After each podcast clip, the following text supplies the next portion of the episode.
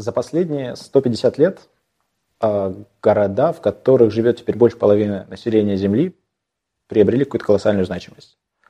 А, в общем, практически всю свою историю человечество занималось тем, что было более-менее равномерно расселено по земному шару, а, вернее, по его каким-то обитаемым частям, а в городах жила, в общем, не очень большая часть тех самых людей. Сами города были небольшими, были устроены довольно просто, с плотным центром, э, жилой округой вокруг него и небольшими какими-то промышленными или ремесленными вкраплениями. 150 лет назад все начало резко меняться. Люди стали переезжать в города со страшной силой, эти самые города стали мутировать практически в режиме радиационного взрыва. А стало происходить что-то совершенно непонятное. Все классические представления о том, как устроен город, городское сообщество, а какие группы интересов балансируют внутри него и зачем все это нужно, а стали резко рушиться. Это привело к возникновению специальных наук о городе. Тогда отделов других наук городской социологии, городской географии – а, экономики городов, но которые стали отдельными науками уже позже. И а, с середины 20 века этот процесс приобрел практически неконтролируемые формы. В общем, большинству людей э, известно, что город это, в общем, достаточно компактное место, где скучно живет большое количество народа. И обычно эти люди формируют какие-то понятные функциональные зоны. По крайней мере, так всегда считалось до середины 20 века, что есть некоторая деловая зона, есть жилая зона и есть зона производственная. И есть несколько классических моделей, которые можно видеть на слайде. Концентрическая модель, модель с секторами, модель с блоками, через которые э, социологи, экономисты пытались осмыслить то, чего в городе происходит. С какого-то момента все это работать перестало.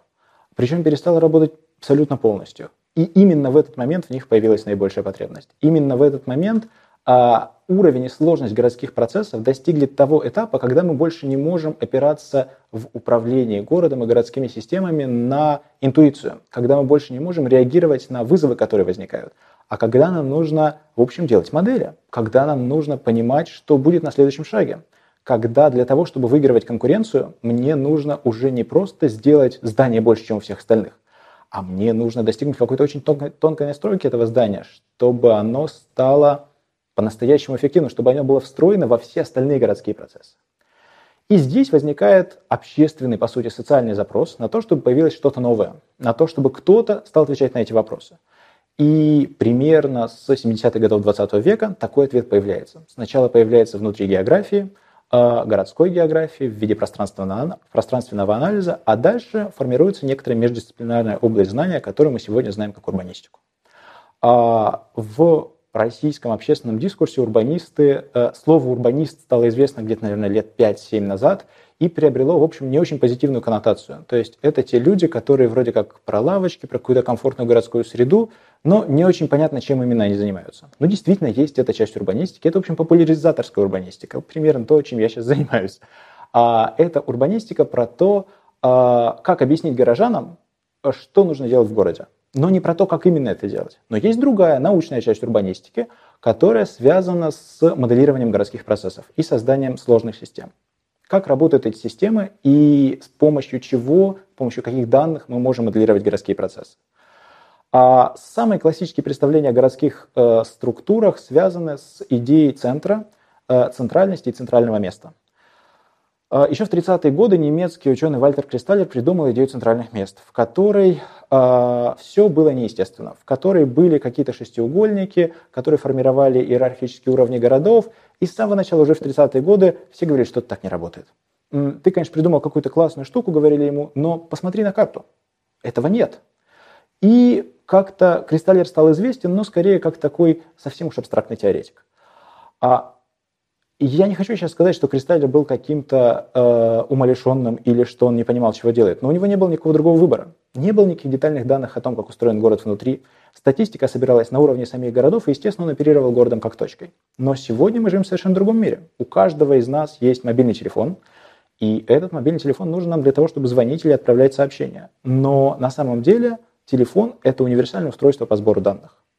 А когда мы постим фотографию в Инстаграм, мы постим ее для того, чтобы поделиться с миром какой-то информацией. Эта информация – это и есть данные. И если вы делаете это э, один, то э, я могу посмотреть на вашу картинку и что-то понять. Но таких людей, как вы в Инстаграме, миллионы, миллионы. И а, помимо того, что есть картинка, есть еще текст, есть хэштеги, есть временная метка и, может быть, пространственная метка, откуда и когда пришло это сообщение. И дальше я могу начать распознавать эти, э, эти данные и попробовать их классифицировать. Например, понять, где в городе люди посылали сообщения с хэштегом «счастлив», или где в городе люди посылали сообщения с хэштегом «футбол», или где люди посылают сообщения с хэштегами «выпивка, бар, пиво, хорошо». А, супер! И получается, что у меня есть очень детальные пространственно-временные карты города. И таких карт может быть бесконечное количество. С другой стороны, это какие-то данные про сообщество. А, данные социальных сетей сейчас становятся все более закрытыми, потому что встает вопрос приватности. Потому что на самом деле это мой личный мир. И когда я что-то пощу в Инстаграм, я не собираюсь вообще помогать вам. Я пощу для того, чтобы со своими друзьями поделиться.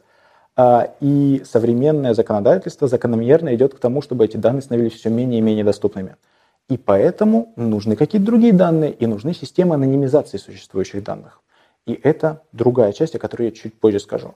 Итак, э, мы пытаемся что-то сказать про городское сообщество. Есть данные социальных сетей, есть всякие другие данные. Возвращаясь к телефону, есть сам телефон, который нужен для того, чтобы звонить. Но когда вы звоните, телефон связывается с базовой станцией, и базовая станция должна понять, где вы находитесь. Таким образом, мы понимаем, где находятся люди в какое-то конкретное время.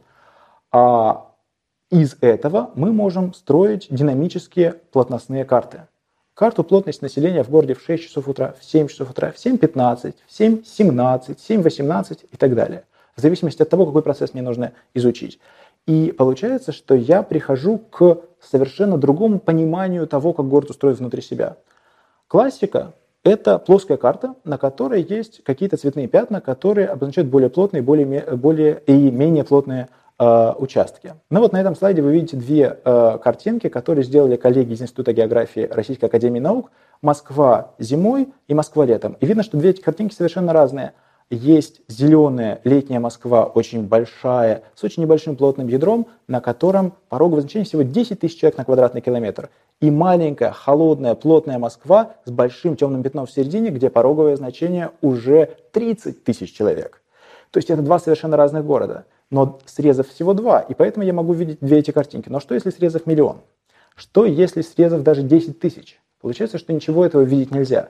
И здесь возникает необходимость какого-то совершенно другого понимания города и совсем других визуализаций, и совсем других подходов к тому, как мы моделируем э, центральные места или саму идею центральности. Ведь центральность это там, где всего много. И много не чего-то одного, а много всего разного. Где есть много разных бизнесов, где есть много разных людей, где есть много разных типов активности, то есть вза- взаимодействий как бы городского харда, то есть всех зданий, того, чего в них находится, деревьев, функциональных зон, и городского софта, то есть конкретного бизнеса, конкретного человека, у которого есть какие-то свои эмоции, который что-то покупает, который оставляет надпись на стене или на стене в Фейсбуке. Это не так важно. Важно, что он каким-то образом коммуницирует. И я пытаюсь собрать совершенно разную информацию о людях и местах. Информации о местах на самом деле довольно много. Это открытые картографические сервисы или э, платные картографические сервисы, где мы знаем не просто функцию каждого заведения, но и то, когда оно открыто. Мы можем узнать средний чек. Э, собственно, практически любой картографический сервис сегодня предоставляет такие данные. Их можно, э, соответственно, если он открытый, просто получить, если закрытый, то попробовать э, купить.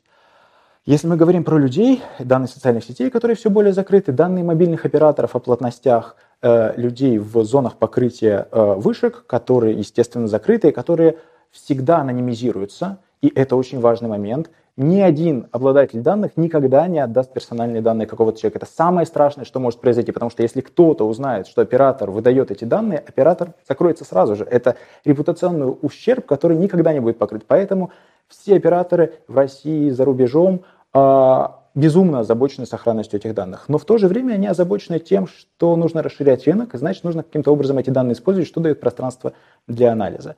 Есть огромное количество данных о окружающей среде, например, данных о загрязнении, о, о плотности э, э, каких-то загрязняющих веществ, о температуре в городе, о потоках ветра и переносе воздушных масс. В общем, безумное количество данных об окружающей среде. И получается, что собирая все эти данные, я получаю, во-первых, много-много временных срезов, а во-вторых, много-много э, разных э, данных на одно и то же время. И встаю перед новым параличом. Если раньше Кристаллер не мог чего-то дельного сказать о том, как город внутри устроен, потому что данных не было, сегодня очень сложно это сказать, потому что данных слишком много, и непонятно вообще, как их обрабатывать. Классическая проблема переизбытка больших данных. И здесь нужны какие-то новые инструменты, и, собственно, э, мы в компании Habidatum, да и, в общем, большое количество э, специалистов по пространственному анализу, по пространственно-временному анализу занимаемся ровно этим. А есть попытка визуализационного выхода из этой проблемы. А мы видим плоскую карту, но что, если я увижу ее не перпендикулярно, э, не параллельно экрану, а перпендикулярно? Я положу ее на стол, получится третье измерение, и по этому третьему измерению я начну откладывать время. И каждый шаг по этой третьей оси будет означать некоторый шаг по времени, каждый час, например. Получится наложенные пространственно-временные карты, как бы объемная фигура. Эти объемные фигуры называются хронотопы.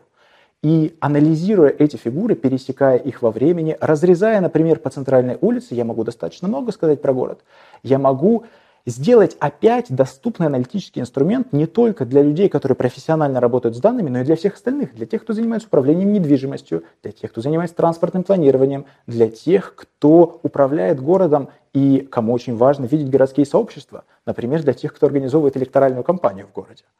А и это первый момент. Итак, хронотоп как некоторый способ визуализации. Но, с другой стороны, у меня по-прежнему слишком много разных данных.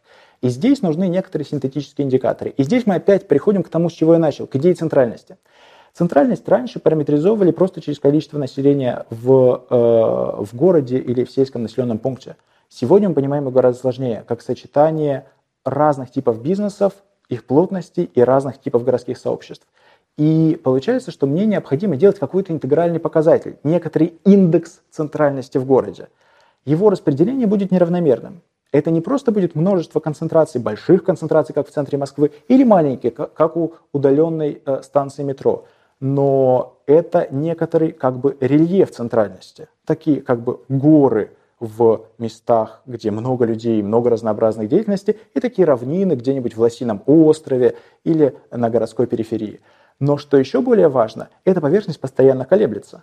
То есть мы видим, как люди, как город засыпает, горы становятся ниже, а равнинки немножко поднимаются. И мы видим, как с утра горы начинают интенсивно расти, люди начинают стремиться в центры, загораются точки бизнесов, люди начинают тратить деньги через банковские терминалы. И это тоже можно заметить, поскольку теперь мы, к счастью, не платим наличными, а платим банковской картой. А мы видим чек, и в этом чеке написано, где совершена покупка и что вы купили. Соответственно, эти данные тоже можно анонимизировать и каким-то образом использовать.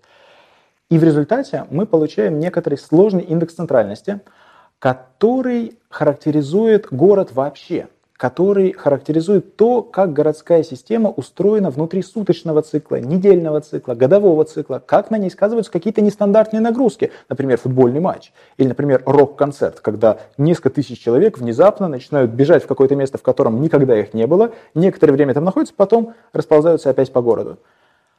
И это не абстрактное научное знание. Вернее, ученым оно безумно интересно. И это, наверное, сейчас самая активно развивающаяся область знаний о городе. Но эта штука практически применима. Если я хочу сделать конкурентоспособный бизнес, если я хочу сбалансировать интересы городских сообществ так, чтобы не возникало конфликтов между ними, если я э, пытаюсь оптимизировать транспортную систему, то мне необходима именно вот эта комплексная пространственно-временная картинка города.